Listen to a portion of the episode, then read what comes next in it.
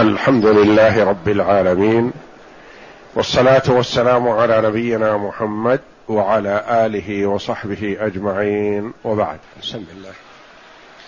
بسم الله الرحمن الرحيم.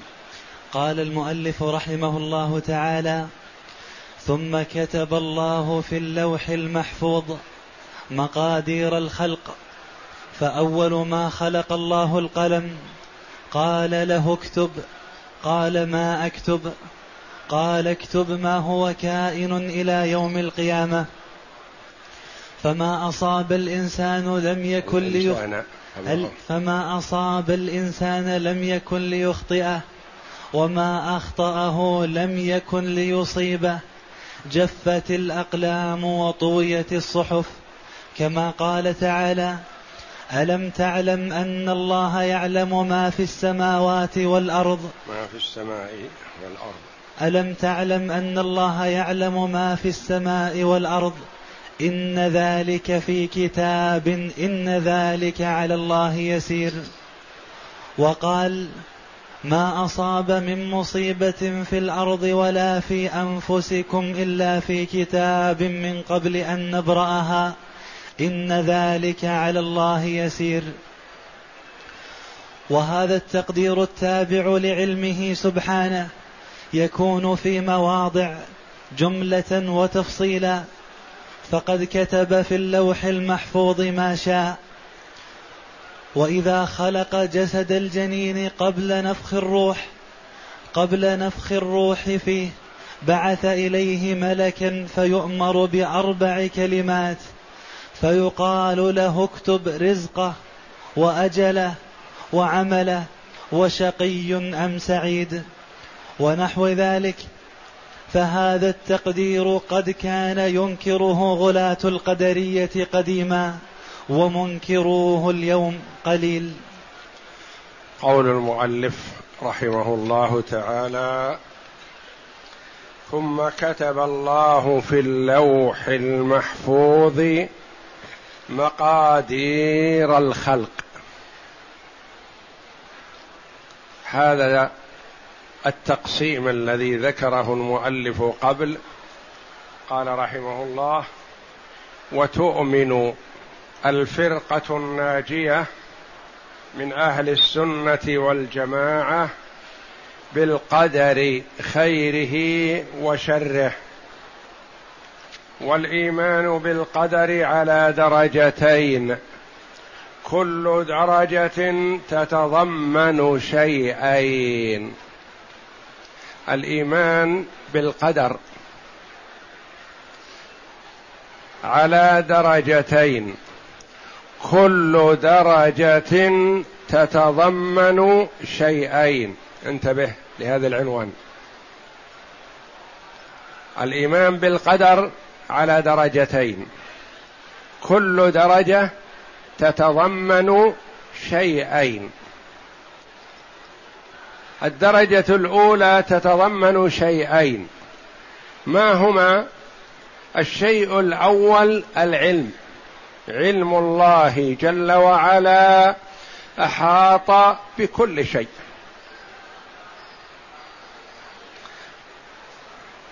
الشيء الثاني من الشيئين الكتابة. كتب الله مقادير الخلق. والدرجة الثانية تتضمن شيئين ستأتي إن شاء الله.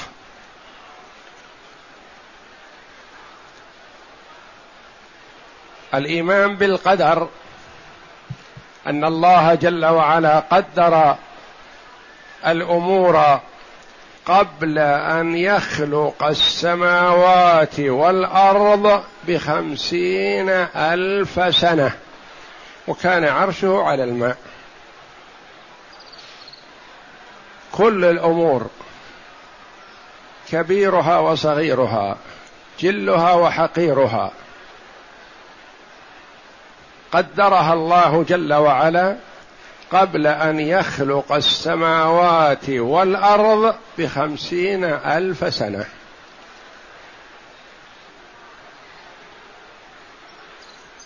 يجب على المؤمن أن يؤمن بما ثبت في السنة الصحيحة عن النبي صلى الله عليه وسلم كهذه الأمور. ولا يقال هذا على سبيل المبالغة. لا ما في مبالغة. يقول خمسين ألف سنة يعني إنها من أزمنة بعيدة شيء مبالغ فيه. لا يا أخي.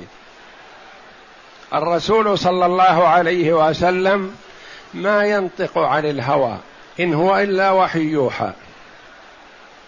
فهو يتكلم عليه الصلاة والسلام بما أوحى الله جل وعلا به إليه. ويقول عليه الصلاة والسلام ألا إني أوتيت القرآن ومثله معه. أوتي القرآن ومثل القرآن الذي هو السنة.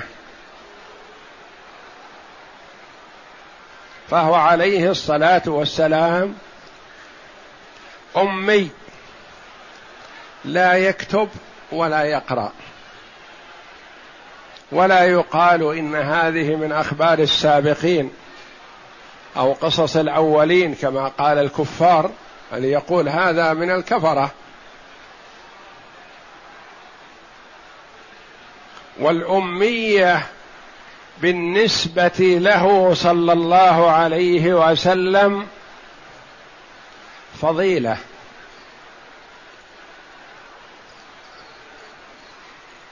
ومدحة.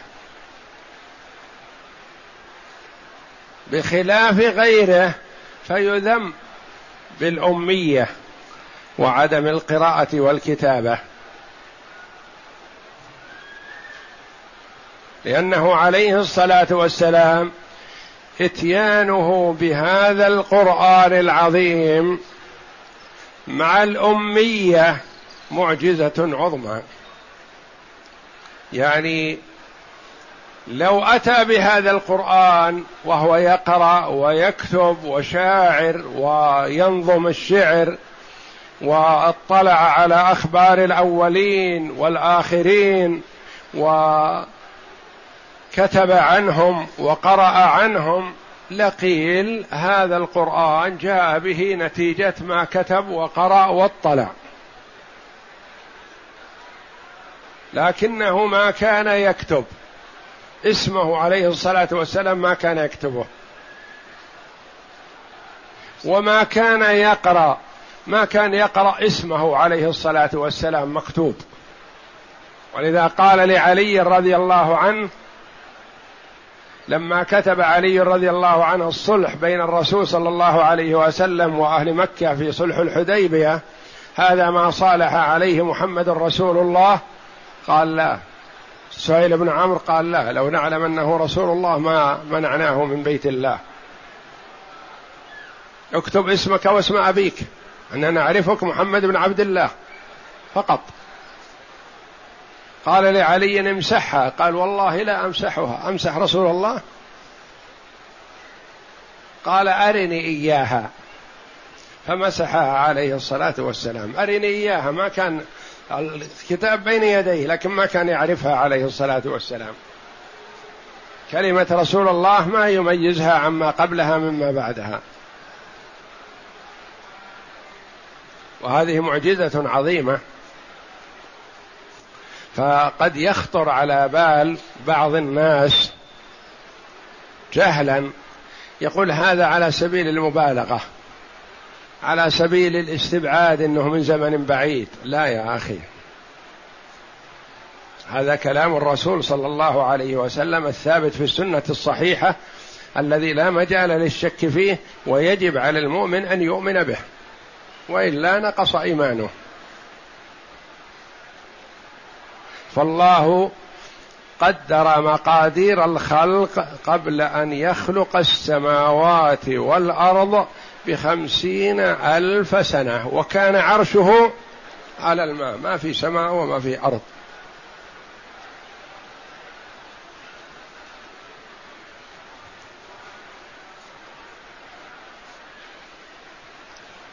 ثم بعد هذا التقدير أمر الله القلم أن يكتب. هذا الشيء الثاني العلم والكتابة. أمر الله القلم أن يكتب. قال له اكتب أمر.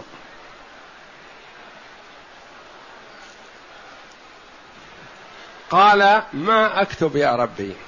قال اكتب ما هو كائن إلى يوم القيامة فجر القلم.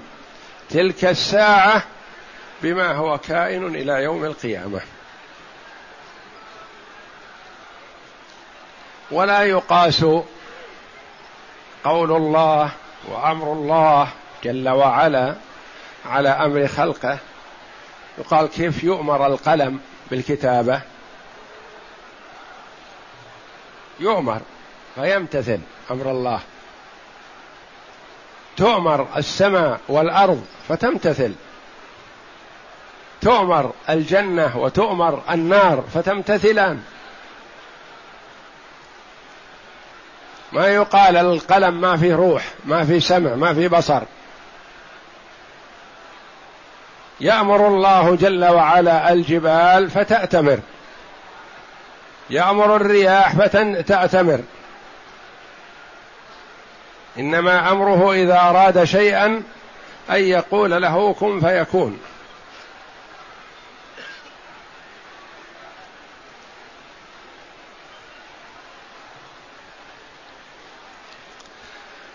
بعدما خلق الله جل وعلا القلم قال له اكتب. يمتثل ويسارع. إلا أنه يسأل ربه ماذا يكتب. قال اكتب ما هو كائن إلى يوم القيامة فجرى بما هو كائن إلى يوم القيامة. وانتهى. جفت الأقلام وطويت الصحف.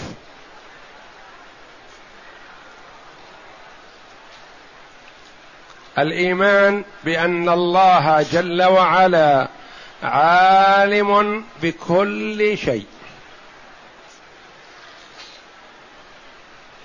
ما كان وما سيكون كيف يكون. يعلم ذلك جل وعلا ازلا. ويستمر هذا العلم ابدا كما تقدم في الدرس السابق. ازلا يعني في السابق. وابدا في اللاحق. بلا بداية ولا نهاية. مع هذا العلم الأزلي الأبدي جرت الكتابة. بما هو كائن إلى يوم القيامة.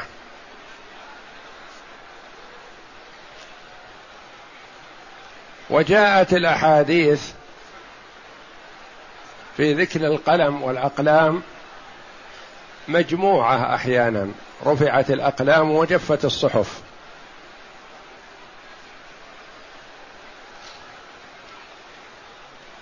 أقلام. فأولها وأعظمها وهو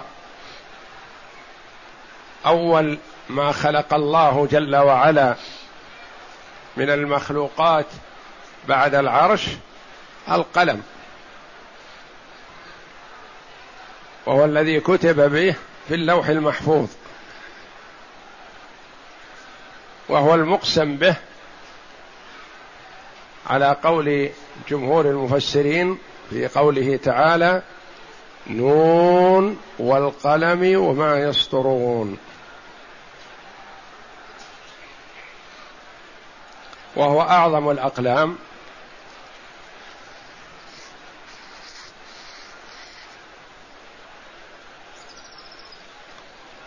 وجاء أن الأقلام أربعة. هذا القلم الأول والقلم الثاني في خلق آدم وذريته وما كتب عليهم وما سيحصل.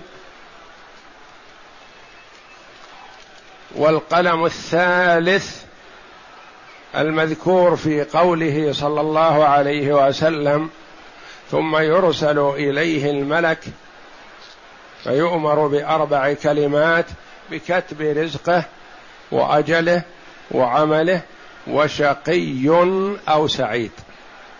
هذه كتابة. والقلم الرابع عند البلوغ. في قوله صلى الله عليه وسلم رفع القلم عن ثلاثة عن الصبي حتى يبلغ.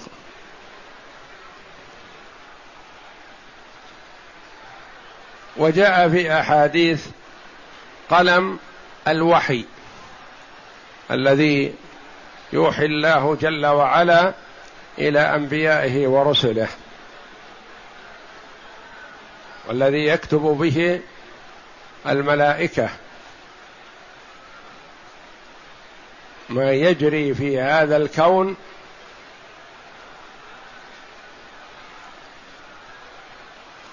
وهو الذي وصل إلى حده النبي صلى الله عليه وسلم حينما عرج به إلى السماوات العلى وتوقف عنه جبريل قال هذا حدي وتقدم صلى الله عليه وسلم حتى سمع صريف الأقلام. الذي يكتب بها الملائكة عليهم الصلاة والسلام بأمر الله جل وعلا. وهم كما قال علماء السلف هم الحكام على الخلائق بأمر الله جل وعلا. هم المدبرون لأمر الخلائق بأمر الله لا من أمر أنفسهم.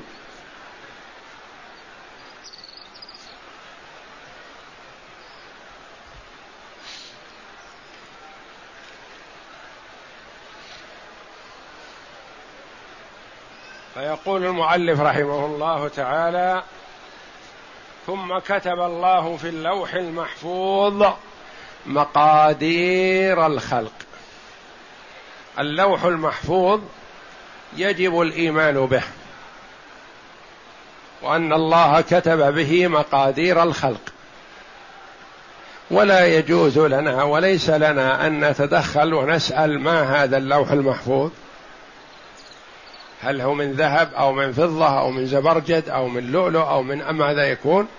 الله أعلم.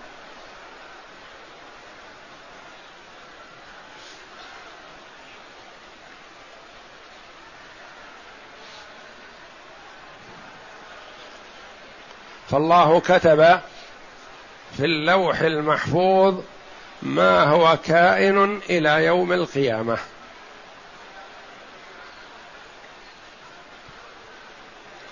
فما أصاب الإنسان لم يكن ليخطئه وما أخطأه لم يكن ليصيبه. ما أصاب الإنسان لم يكن ليخطئه. الشيء الذي حصل على الإنسان ما يمكن أن يسلم منه ابدا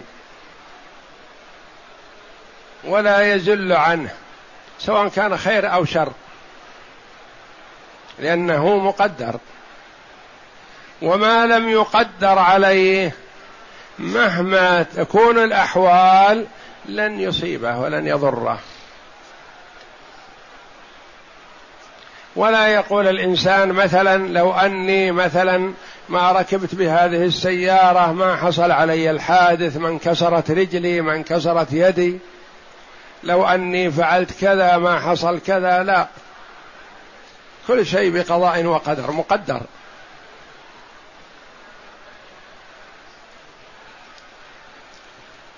ما أصاب الإنسان لم يكن ليخطئه. الشيء الذي حصل على الإنسان من خير أو شر ما يمكن أن يزل عنه ابدا لأنه مقدر عليه.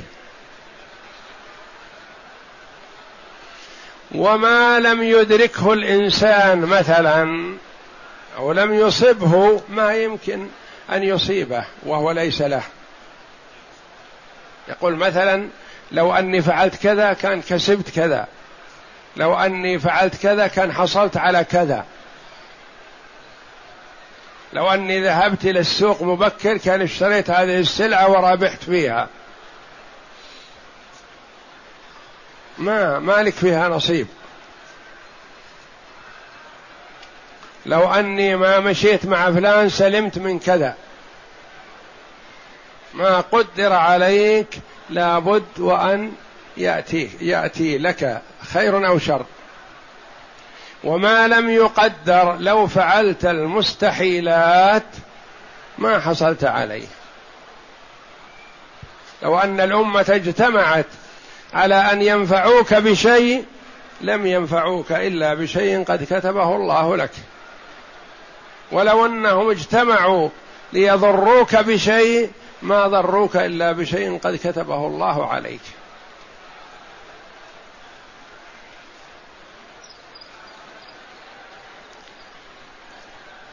كما قال تعالى ألم تعلم أن الله يعلم ما في السماء والأرض إن ذلك في كتاب إن ذلك على الله يسير.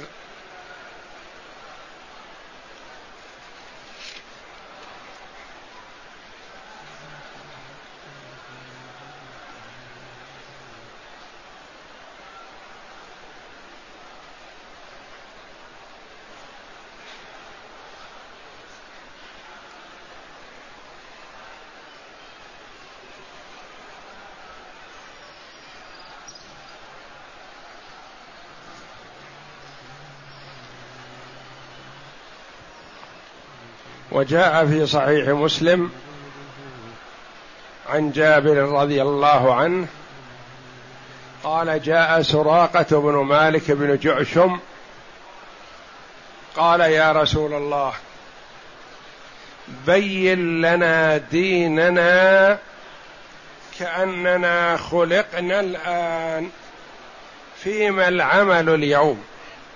يعني عملنا الآن ما هو؟ أفيما جفت به الأقلام وجرت به المقادير أم فيما نستقبل؟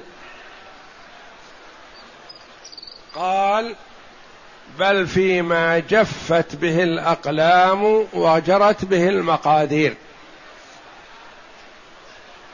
قال ففيما العمل إذن؟ ما دام إنه شيء مفروغ منه لما نعمل؟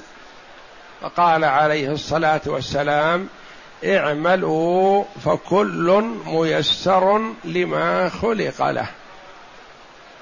فمن خلق للسعادة فسييسر لعمل أهل السعادة ومن خلق للشقاوة والعياذ بالله فسييسر لعمل أهل الشقاوة.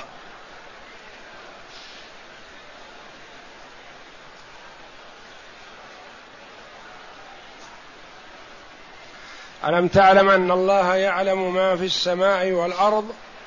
إن ذلك في كتاب. ما هو هذا الكتاب؟ هو اللوح المحفوظ. إن ذلك على الله يسير. يعني سهل. وقال تعالى ما أصاب من مصيبة في الأرض ولا في أنفسكم إلا في كتاب من قبل أن نبرأها من قبل أن توجد. إن ذلك على الله يسير. ما أصاب من مصيبة في الأرض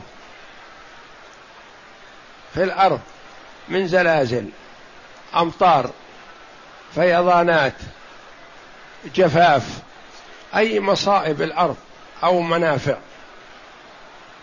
ولا في أنفسكم من مرض عظم أو صغر زكام أو كحة أو حكة أو نحو ذلك. فقد حبيب فقد عضو فقد منفعة من المنافع في الجسم. أي شيء يحصل أي تغيير يحصل هو في كتاب. من قبل أن نبرأها يعني قبل أن توجد. مكتوب بأن هذا سيحصل في يوم كذا ويحصل في نفس اللحظة والساعة التي يحصل فيها.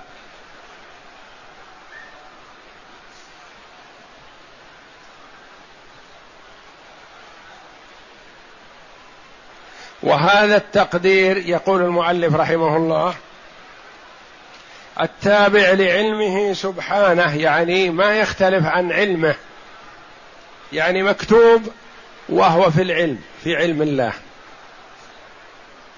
فالكتابة تابعة لعلم الله جل وعلا. ما يكون كتب شيء خلاف العلم. أو زاد العلم عن الكتابة أو زادت الكتابة عن العلم بتغيير أو تبديل.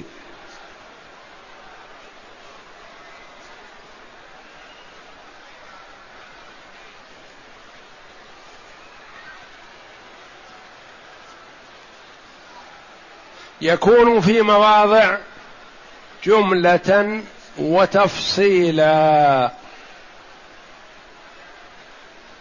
يكون أحيانا جملة كتابة بدون تفصيل. العلم يعلم الشيء جملة وتفصيلا. علم الله ما يقال يعلم الله جل وعلا هذا جملة دون التفصيل لا. العلم أحاط بكل شيء علما. والآيات في هذا كثيرة. كل شيء. الكتابة تكون متفاوتة ولهذا الكتابة كما قدمنا أنها في مواطن. فالكتابة تكون أحيانا جملة وتكون أحيانا تفصيل. تكون بالنسبة لعموم الخلق خلق آدم عليه السلام وذريته قد تكون في مواطن جملة. ثم لكل شخص له كتابه تفصيل.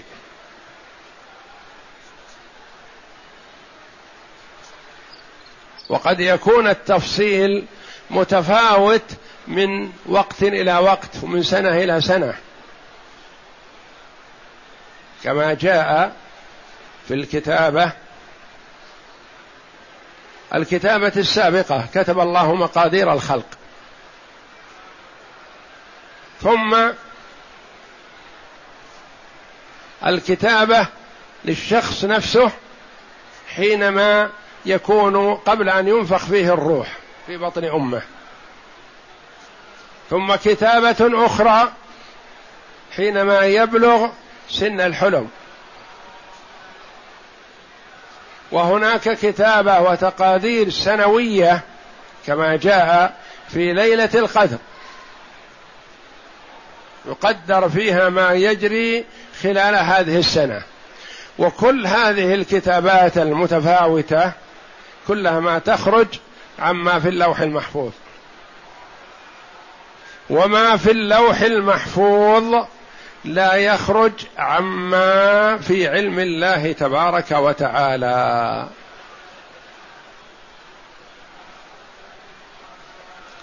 فقد كتب يقول المؤلف في اللوح المحفوظ ما شاء. وإذا خلق أو خلق جسد الجنين قبل نفخ الروح فيه بعث إليه ملكا فيؤمر بأربع كلمات. كتابة أخرى. يكتب رزقه. كثير أو قليل حلال أو حرام سهل أو شاق. مكتوب. وعمله ماذا سيكون؟ هل عمل صالح أو, أو عمل فاسد؟ وشقي أو سعيد وهل هو شقي؟ ومآله إلى النار والعياذ بالله؟ أم هو سعيد ومآله إلى الجنة؟ ونحو ذلك. فهذا التقدير قد كان ينكره غلاة القدرية قديما. كانوا ينكرونه. أنهم يقولون أولئك أن الله ما يعلم عمل العبد حتى يعمله. تعالى الله. يقول العبد يخلق فعله. والله لا يعلمه حتى يوجده العبد. هؤلاء نفاة القدر.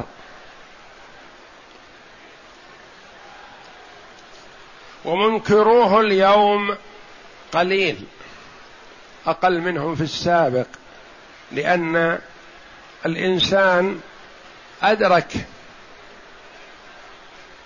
بعض الشيء فعلم سعة علم الله جل وعلا وعلم أن قول القائل إن الله لا يعلم فعل العبد حتى يعمله هذا تجهيل لله تبارك وتعالى.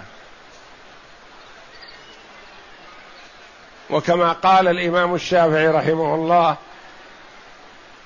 ناظروا القدرية هؤلاء بالعلم. يعني في إثبات صفة العلم لله جل وعلا. نر القدرية اعترفوا بسعة علم الله. وإن أنكروه كفروا. لأنهم أنكروا صفة من صفات الله تبارك وتعالى الثابته في الكتاب والسنة. وإنكار صفة من صفات الله الثابتة كفر بعد التقرير وإقامة الحجة. ما تأتي إلى أي شخص ينكر أي صفة من صفات الباري تقول خلاص أنت كافر. لا اولا تقام عليه الحجة. وبين له الأمر. فإن رفض حينئذ واستمر على إنكاره يكفر.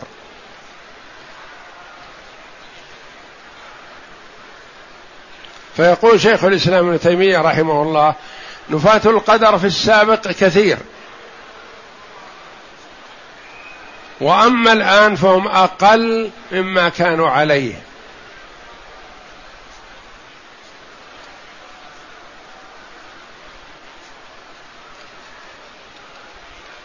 والدرجة الثانية ستأتي إن شاء الله وهي المشيئة.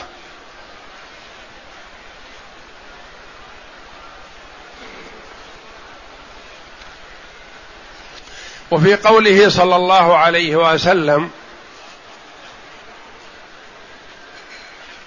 أول ما خلق الله القلم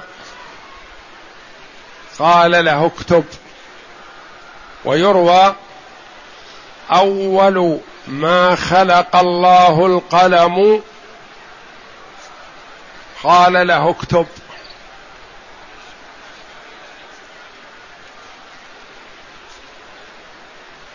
ويختلف التركيب والمعنى.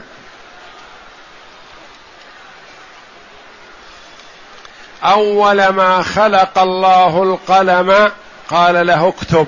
هذه جملة واحدة. كما وضح هذا في شرح الطحاوية. أول ما خلق الله القلم قال له اكتب. جملة واحدة. أول ما خلق الله القلم قال له اكتب. جملتان. كيف هذا؟ أول ما خلق الله القلم نصب أول ونصب القلم تكون جملة واحدة. مع قول قال له اكتب. أول ما خلق الله القلم قال له اكتب تكون جملتان. وكونها جملة وهو محل خلاف في الجملتان أو جملة لكن كونها جملة هو الذي رجحه كثير من علماء السلف وإن كان قال بالقولين من علماء السلف. إيضاح هذا. هذا مبني على الخلاف هل العرش خلق قبل القلم أو القلم قبل العرش؟ حديث عبد الله بن عمرو بن العاص. قوله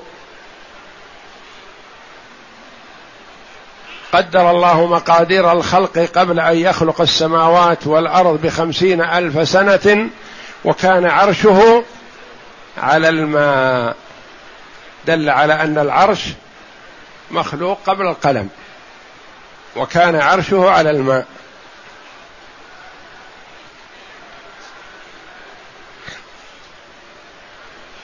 وعليها تقرأ أول ما خلق أول ما خلق الله القلم. قال له اكتب. الذين قالوا القلم مخلوق قبل العرش أول الخلائق. قالوا قرأوها أول ما خلق الله القلم. أول ما خلق الله القلم. تكون جملتان حينئذ. أول ما خلق الله القلم وش معناه؟ قال له اكتب. يعني عند أول خلق القلم. ولا يدل على أنه أول المخلوقات. عند أول خلق القلم قال له اكتب. أول ما خلق الله القلم قال له اكتب. فكتب. بصرف النظر عن كون أشياء مخلوقة قبل القلم مثل العرش. وإذا قرات أول ما خلق الله القلم تكون العبارة دالة على أن القلم أول المخلوقات. والصحيح الذي رجحه كثير من علماء السلف على أنها على أن العرش خلق قبل القلم وأن القلم أول ما خلق أمره الله جل وعلا بالكتابة. أول ما خلق الله القلم قال له اكتب. فحال حال خلقه. بعد خلق القلم مباشرة قال له اكتب. وأما على قراءة الرفع فمعناه أنه أول ما خلق الله ما هو؟ أول المخلوقات القلم. اقرأ. ثانيا أن الله كتب ذلك كله وسجله في اللوح المحفوظ فما علم الله هذا الشيء الثاني من الأمر الأول. على درجتين درجة العلم الشيء الأول العلم والشيء الثاني الكتابة. نعم. أن الله كتب ذلك كله وسجله في اللوح المحفوظ فما علم الله كونه ووقوعه من مقادير الخلائق وأصناف الموجودات وما يتبع ذلك من الأحوال والأوصاف والأفعال ودقيق الأمور وجليها. قد أمر الله القلم بكتابته كما قال صلى الله عليه وسلم قدر الله مقادير الخلائق قبل أن يخلق السماوات والأرض بخمسين ألف سنة. وكان عرشه على الماء. دل على أنه التقدير هذا وخلق القلم بعد العرش لأن العرش كان على الماء. نعم. وكما قال في الحديث الذي ذكره المؤلف أن أول ما خلق الله القلم قال له اكتب قال وما أكتب قال اكتب ما هو كائن إلى يوم القيامة. وأول هنا بالنصب على الظرف وأول هنا. وأول هنا بالنصب على الظرفية. والعامل فيه قال أي له ذلك. أول قال له قال له اكتب. أول ما أول ما خلق الله القلم قال له. هذه على أساس أنها جملة واحدة. أول ما خلق الله القلم قال له. قال الله جل وعلا للقلم أول ما خلقه. قال للقلم أول ما خلقه اكتب. ولا يدل على أنه أول المخلوقات وإنما أمره بالكتابة أول ما خلقه. فأول منصوبة على الظرفية. نعم. وقد روي بالرفع على أنه. وقد روي بالرفع أول ما خلق الله القلم. إذا رفع أول رفع القلم كذلك. فتكون جملتان. نعم. وقد روي بالرفع على أنه مبتدأ خبره القلم. أول ما خلق الله القلم. القلم يكون خبر لأول الذي هو المبتدأ. نعم. ولهذا اختلف العلماء في العرش والقلم أيهم هذا في علماء السلف رحمة الله عليهم. يعني ما ينكر على هذا ولا هذا. نعم. ولهذا اختلف العلماء في العرش والقلم أيهما خلق أولا. وحكى العلامة ابن القيم في ذلك قولين. واختار أن العرش مخلوق قبل القلم. قال في النونية. النونية قصيدة ابن القيم. النونية رحمه الله في الرد على أهل الضلال والبدع وفي تقرير التوحيد والصفات وما يجب الإيمان به. نعم. والناس مختلفون في القلم الذي كتب القضاء كتب, كتب, كتب القضاء به من الديان. هل كان قبل العرش أو هو بعده؟ قولان عند أبي العلاء الهمداني.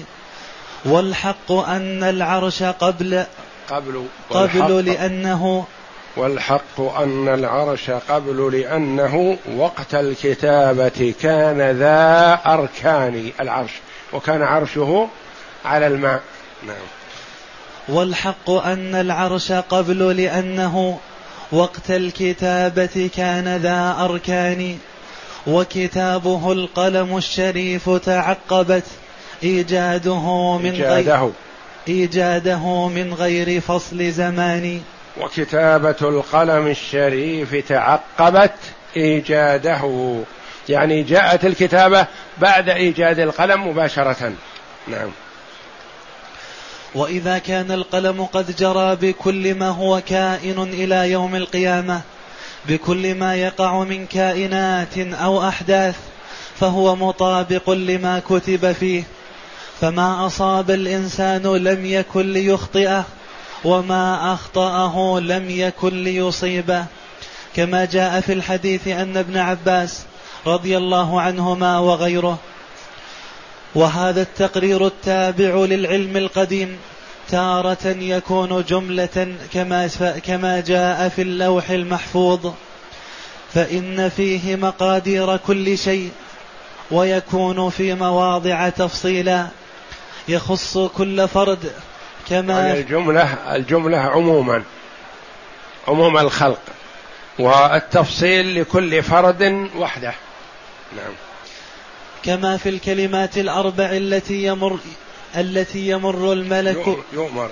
التي يؤمر الملك بكتابتها عند نفخ روح عند نفخ الروح في الجنين.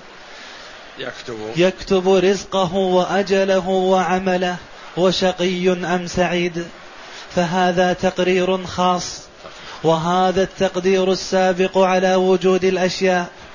قد كان ينكره غلاة القدرية قديما مثل معبد الجهني وغيلان الدمشقي وكانوا يقولون أن الأمر أنف. أنف يقولون إن الأمر أنف يعني أن الله ما ما يعلم عما يفعله العباد حتى يفعلوه.